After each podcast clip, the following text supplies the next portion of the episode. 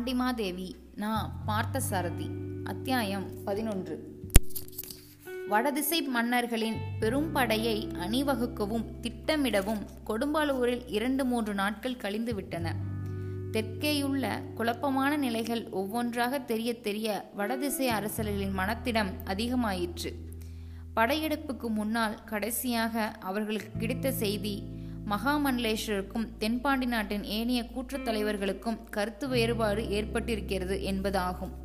ராஜசிம்மன் அரசுரிமை பொருட்களை திருடிக் கொண்டு ஓடிப்போய்விட்டான் முத்துக்குளி விழாவில் குழப்பம் நடந்துவிட்டது. மகாமண்டலேஸ்வரரை கூற்றத் தலைவர்கள் மதிக்கவில்லை. கரவந்தபுரத்து படையும் தங்கள் படையும் தவிர வேறு படையுதவி இதுவரையில் அவர்களுக்கு கிடைக்கவில்லை. அந்தரங்கமான பிணக்கு ஒன்று தளபதி வல்லாளத்தேவனுக்கும் மகாமண்டலேஸ்வருக்கும் மனதளவில் இருக்கிறது என்று இந்த செய்திகள் எல்லாம் மொத்தமாகச் சேர்ந்து தங்களுடைய வெற்றிக்கு மிகவும் சாதகமான சூழ்நிலையை தென் திசையில் உண்டாக்கி வருவதாக சோழன் முதலிய ஐந்து வடதிசை அரசர்களும் எண்ணினர். திட்டமிட்டிருந்தபடியே படைகளை இரண்டு பிரிவாக பிரித்துக்கொண்டு புறப்பட்டு விட்டார்கள் அவர்கள். சோழனும் கொடும்பாலூரானும் எதிர்பார்த்தது போல் தென்பாண்டி நாட்டு படைகள் மதுரைக்கோ அதற்கு அப்பாற்பட்ட இடத்துக்கோ எதிர்கொண்டு வந்து தாக்கவில்லை. நெல்வேலி கோட்டத்துக்குள் புகுந்து தென்பாண்டி நாட்டு எல்லையை நெருங்குகிற வரையில் அவர்களுக்கு எதிர்ப்பே இல்லை.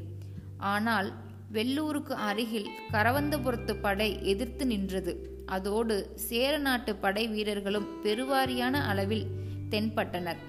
வடதிசை படையை நடத்தி கொண்டு வந்தவர்களுக்கு அப்போதுதான் உண்மை புரிந்தது. ஓஹோ விட்டு பிடிக்கும் சூழ்ச்சியை மனதிற்கொண்டு பாண்டி நாட்டு படைகள் இந்த ஏற்பாட்டை செய்திருக்கின்றன. ஆனாலும் மகாமண்டலேஸ்வர் கெட்டிக்காரர்தான் சேரநாட்டு படை உதவி இவர்களுக்கு கிடைத்திருக்க முடியாது என்று நாம் நினைத்து மகிழ்ந்து கொண்டிருக்கிறோம். இங்கே வந்து பார்த்தால் எதிர்த்து நிற்கும் படைகளில் அதிகமானவை சேர நாட்டிலிருந்து வந்திருக்கின்றன என்று போர் ஆரம்பமாகும் முன்களத்தில் நின்று கொண்டு தன் நண்பர்கள் நால்வரிடமும் கூறினான் சோழ மன்னன் இன்னொரு செய்தியையும் நாம் கவனிக்க வேண்டும். இதுவரையில் தளபதி வல்லாளத்தேவனும் அவன் பொறுப்பிலுள்ள படைகளும் களத்துக்கு வந்து சேரவில்லை என்று தெரிகிறது. இதை பற்றியும் நாம் சிந்திக்க வேண்டும் என்றார் கொடுமலூர் மன்னன்.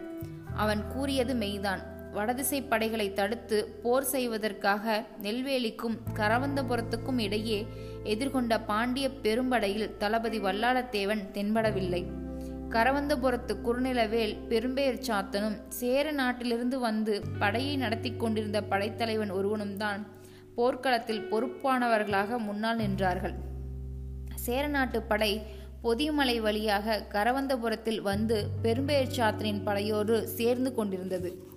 இரண்டு படைகளும் சந்தித்த இடத்தில் தாமதமின்றி போர் தொடங்கிவிட்டது. தளபதி வல்லாளத்தேவன் களத்தில் தென்படாததால் அவன் எந்த கணத்திலும் வேறொரு திசையிலிருந்து படைகளுடன் வந்து தங்களை திடீர் தாக்குதலுக்கு ஆளாக்கலாமோ என்று வடதிசை மன்னர்களுக்கு உள்ளூர பயம் இருந்தது. எந்த விதத்தில் எத்திசையிலிருந்து திடீர் தாக்குதல் ஏற்பட்டாலும் அதை சமாளிக்கத்தக்கபடி தங்கள் பெரும் படையை பிரித்து வகுத்து கொண்டு போரைச் செய்தனர் வடதிசை மன்னர்கள். அதே நிலையில் அதே இடத்தில் சில நாட்கள் போர் நீடித்தது. முதலில் இரு பக்கத்திலும் வெற்றி தோல்விகளை அதிகமின்றி மந்தமாக இருந்த போர் மூன்றாம் நாள் காலையில் நிலை மாறிவிட்டது. முதல் இரண்டு நாட்களிலும் தாக்குதலை நன்றாக சமாளித்து கந்த கரவந்தபுரத்து படை சற்றே தளர்ந்தது. சேரர் படை உடனிருந்தும் பயனின்றி பின்வாங்குகிற நிலையை ஏற்படும் போலிருந்தது. பெரும்பெயர் சாத்தன் நிலைமையின் நெருக்கடியை உடனே மகாமண்டலேஸ்வருக்கு சொல்லி அனுப்பினான். பாவம் மகாமண்டலேஸ்வருக்கு உண்டாகியிருந்த வேறு நெருக்கடிகளை பற்றி அவனுக்கு தெரியாதல்லவா?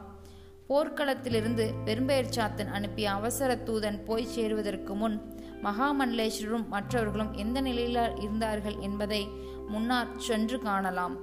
மனிதனுக்கு அறிவின் பலம் அதிகமாக ஆக தன் மேலுள்ள நம்பிக்கையும் சுயபலமும் குறைவன போல் ஒரு பயம் அந்தரகமாக உண்டாவது இயற்கை. கூற்றத் தலைவர்களின் எதிர்ப்பால் தமக்கு எத்தகைய தொல்லைகள் விளையும் என்பதை மிக குறுகிய காலத்திலேயே மகாமண்டலேஸ்வரர் புரிந்து கொள்ள நேர்ந்தது. குமாரபாண்டியனும் திரும்பி வரவில்லை. கொடும்பலூரில் வடதிசை படைகள் ஒன்று சேர்ந்து விட்டதாக தகவல் தெரிகிறது. நம்மிடம் இருக்கிற படை வீரர்களின் தொகை குறைவு. ஆகவே தென்பாண்டி நாட்டின் ஒவ்வொரு பகுதியிலிருந்தும் கிடைத்தவரை வீரர்களை சேர்த்து கொண்டு படையின் தொகையை பெருக்குவது உன் கடமை. எனவே என்னுடைய இந்த திருமுகத்தை படித்தவுடன் நீயே ஊரூராகச் சென்று என் விருப்பத்தை சொல்லி புதிய படை வீரர்களை சேர்க்கவும் என்று மகாமண்டலேஸ்வரர் கோற்றாற்று படைத்தளத்திலிருந்த தளபதிக்கு ஒரு அவசர கட்டளை அனுப்பியிருந்தார். அதற்கு முதல் நாள் தான் அம்பலவன் வேளாண் இடையாற்று மங்கலத்திலிருந்து ஆயுதங்களை கொண்டு வந்து கொடுத்துவிட்டு மகாமண்டலேஸ்வரின் திகைப்பான உண்மை அடங்கிய ஓலையையும் தந்து போயிருந்தான். அவற்றால் அவர் மீது பயமும் வெறுப்பும் தளபதிக்கு உண்டாகியிருந்தாலும் கட்டளையை நிறைவேற்ற புறப்பட்டான். தன் அதிகாரத்துக்குட்பட்ட சிறு படைத்தலைவர்களின் சிலரையும் உடன் அழைத்து கொண்டு முக்கியமான ஊர்களில் சுற்றினான் அவன். மூன்று தினங்களுக்கு பின் தளமதிவிடமிருந்து மகாமண்டலேஸ்வருக்கு கீழ்கண்ட பதில் ஓலை வந்து சேர்ந்தது. தங்கள் கட்டளைப்படியே படை வீரர்களை சேர்ப்பதற்கு ஊரூராக சென்று அலைந்தேன் அலைந்ததற்கு பயனில்லை. தங்கள் பிரதேசமாகிய மருங்கூர் கூற்றம் ஒன்றில்தான் சிறுநூறு ஆட்கள் படையில் சேர்ந்தனர். மற்ற கூற்றங்களில் எல்லாம் படையில் சேர முன்வரவில்லை. ஆங்காங்கே கூற்றத் தலைவர்களை சந்தித்து படைக்கு வீரர்கள் சேர்க்கும் முயற்சியில் எங்களோடு ஒத்துழைக்குமாறு கேட்டுக்கொண்டு தங்கள் கட்டளையை காண்பித்தேன். அவர்களில் எவரும் ஒத்துழைக்க இணங்கவில்லை. தங்கள் பகுதியில் இருந்து யாரும் போருக்கு ஆட்கள் சேர்க்க விருப்பமில்லை என்று கண்டிப்பாக சொல்லிவிட்டனர். நான் திரும்பிவிட்டேன். தங்களுடைய அடுத்த கட்டளையை எதிர்பார்த்து கோட்டாற்று படைகளோடு காத்திருக்கிறேன். இந்த பதிலை கண்டு அவர் திகைக்கவில்லை. ஏனென்றால் தளபதியின் மேற்கண்ட பதில் கிடைக்கும் முன்பே மகாமண்டலேஸ்வரர் வேறொரு வகையிலும் படை உதவிக்கு ஏற்பாடு செய்திருந்தார். மகாராணி வானவன் மாதேவி கைப்படவே படை உதவி செய்யுமாறு வேண்டுதல் திருமுகம் ஒன்று எழுதி வாங்கி அதை மிக அவசரமாக சேர நாட்டுக்கு கொடுத்தனுப்பினார். அவர் எதிர்பார்த்ததை விட சாதகமாகவே சேர மன்னனிடமிருந்து மறுமொழி கிடைத்தது. தனக்கு உடல் நலமில்லையாம். அதனால் நேரில் போரில் உதவி செய்ய வர முடியவில்லை என்றும் தன் படைகளை பொதிகை மலை வழியாக கரவந்தபுரத்து கோட்டைக்கு உடனே அனுப்பி வைப்பதாகவும் சேர மன்னன் தெரிவித்திருந்தான்.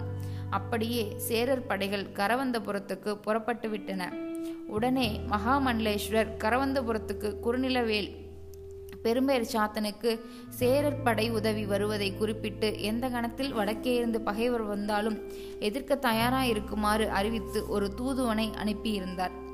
தென்பாண்டி நாட்டு படைகளையும் தளபதி வல்லாளத்தேவனையும் மட்டும் வடக்கு எல்லையில் எதிர்த்தாக்குதலுக்கு போக விடாமல் கோட்டாற்றிலேயே நிறுத்தி வைத்தார் அவர். அதற்கும் ஒரு காரணம் இருந்தது. சேந்தனும் குழல்வாய் மொழியும் குமாரபாண்டியனும் விளிங்கத்துக்கு வந்து சேரும் கப்பலை அவர் ஒவ்வொரு நாளும் எதிர்பார்த்து கொண்டிருந்தார். அதை பற்றி மகாராணியிடமும் கூறி அவருடைய ஆவலை வளர்த்து விட்டிருந்தார். குமாரபாண்டியன் வந்ததும் அவனை கலந்து கொண்டு கோட்டாற்றில் உள்ள படைகளையும் தளபதியும் போர் முனைக்கு அனுப்பலாம் என்பது மகாமண்டலேஸ்வரன் இணைப்பாயிருந்தது. எந்த வினாடியில் குமாரபாண்டியன் கப்பல் தன் பெண்ணுடனும் சேந்தனுடன் வந்து இறங்கினாலும் உடனே ஓடி வந்து அதை தமக்கு தெரிவிப்பதற்காக விளிங்கத்துக்கு ஆள் அனுப்பியிருந்தார் அவர். தளபதிக்கு தெரியாமல் அவருடைய ஆள் விளிங்கத்தில் காத்திருக்க ஏற்பாடு செய்திருந்தார் அவர். அவருக்கு தெரியாமலேயே தன்னுடைய சார்பில் ஆபத்துதவிகள் தலைவனை விளிங்கத்தில் காத்திருக்க ஏற்பாடு செய்திருந்தான் தளபதி. குமாரபாண்டியன் தம் மகளுடனும் சேந்தனுடன் வந்து சேர வேண்டுமென்று அவர் எதிர்பார்த்தார். குமாரபாண்டியன் தன் தங்கை பகவதியோடு விளிங்கத்தில் வந்து இறங்க வேண்டுமென்று வல்லாளத்தேவன் எதிர்பார்த்தான். அவர்கள் இருவருக்கும் அப்பால் ஒவ்வொரு கணமும் ஆசையும் பாசமும் துடிக்க தாய்மை பேராவலுடன் மகாராணியும் அந்த வரவை எதிர்பார்த்து கொண்டிருந்தார். இந்த நிலையில்தான் வெள்ளூருக்கு அருகில் இரண்டு படைகளும் கைகலந்து செய்தி தெரிந்தது. நிலைமை அவ்வளவுக்கு முற்றிய பின்பும் கோட்டாற்றிலுள்ள சேனைகளையும் தளபதியும் போர் முனைக்கு அனுப்பாமல் வைத்து கொண்டிருப்பது நியாயமா என்று எண்ணி தயங்கினார் மகாமண்டலேஸ்வரர். போர் தொடங்கிய சில நாட்கள் கழிந்த பின்பும் குமாரபாண்டியன் வரவு பற்றி ஒன்றும் தெரியவில்லை. என்ன செய்வதென்று அவர் சிந்தித்துக் கொண்டிருந்த போது போர் முனையிலிருந்து பெரும்பெயர் சாத்தன் அனுப்பிய தூதன் அவசரமாக வந்து அபாய நிலையை தெரிவித்தான். அவன் தெரிவித்ததிலிருந்து வடதிசை படையை எதிர்க்க கரவந்துபுரத்து வீரர்களும் சேரநாட்டு படைகளும் காணவில்லை என்று தெரிந்தது. மகாமண்டலேஸ்வரரே நேரில் புறப்பட்டு கோட்டாற்று படைத்தளத்துக்கு போனார். அவசரமாக தளபதியை சந்தித்தார். போர் முனை நிலையை கூறினார். தளபதி படைகளை மட்டும் இப்போதே அவசரமாக கரவந்தபுரத்துக்கு அனுப்பு. நீ சிறிது பின்தங்கி போகலாம். எனக்கு உன்னிடம் கொஞ்சம் பேச வேண்டும் என்றார். மகாமண்டலேஸ்வரர் அவர் சொற்படியே தான் போகாமல் படைகளை மட்டும் அனுப்பிவிட்டு அவரை தனியே சந்தித்தான் தளபதி. மகாமண்டலேஸ்வரர் கண்கள் சிவக்க ஆத்திரத்தோடு அவனை பார்த்தார். குமாரபாண்டியர் வந்து உன்னை விசாரித்து தீர்ப்பு கூறுகிற வரையில் போருக்கு தளபதியாக நீ தலைமை தாங்கி நிற்க விட மாட்டேன் நான். நீ குற்றவாளி. என் ஆணையை மீறி எனக்கு தெரிந்தும் தெரியாமலும் பல சதி குற்றங்களை நீ செய்திருக்கிறாய் என்று திடீரென்று எரிமலை வெடித்தது போல் கடுங்குரலில் இறைந்தார் அவர். அறிவின் அடக்கத்தை மீறி அவர் ஆத்திரமாக பேசுவதை வல்லாளத்தேவன் அப்போதுதான் முதன்முறையாக கண்டான். அவனுடைய கண்களும் சினக்குறிப்பை காட்டின. அவன் முகத்தில் கோபம் படர்ந்தது.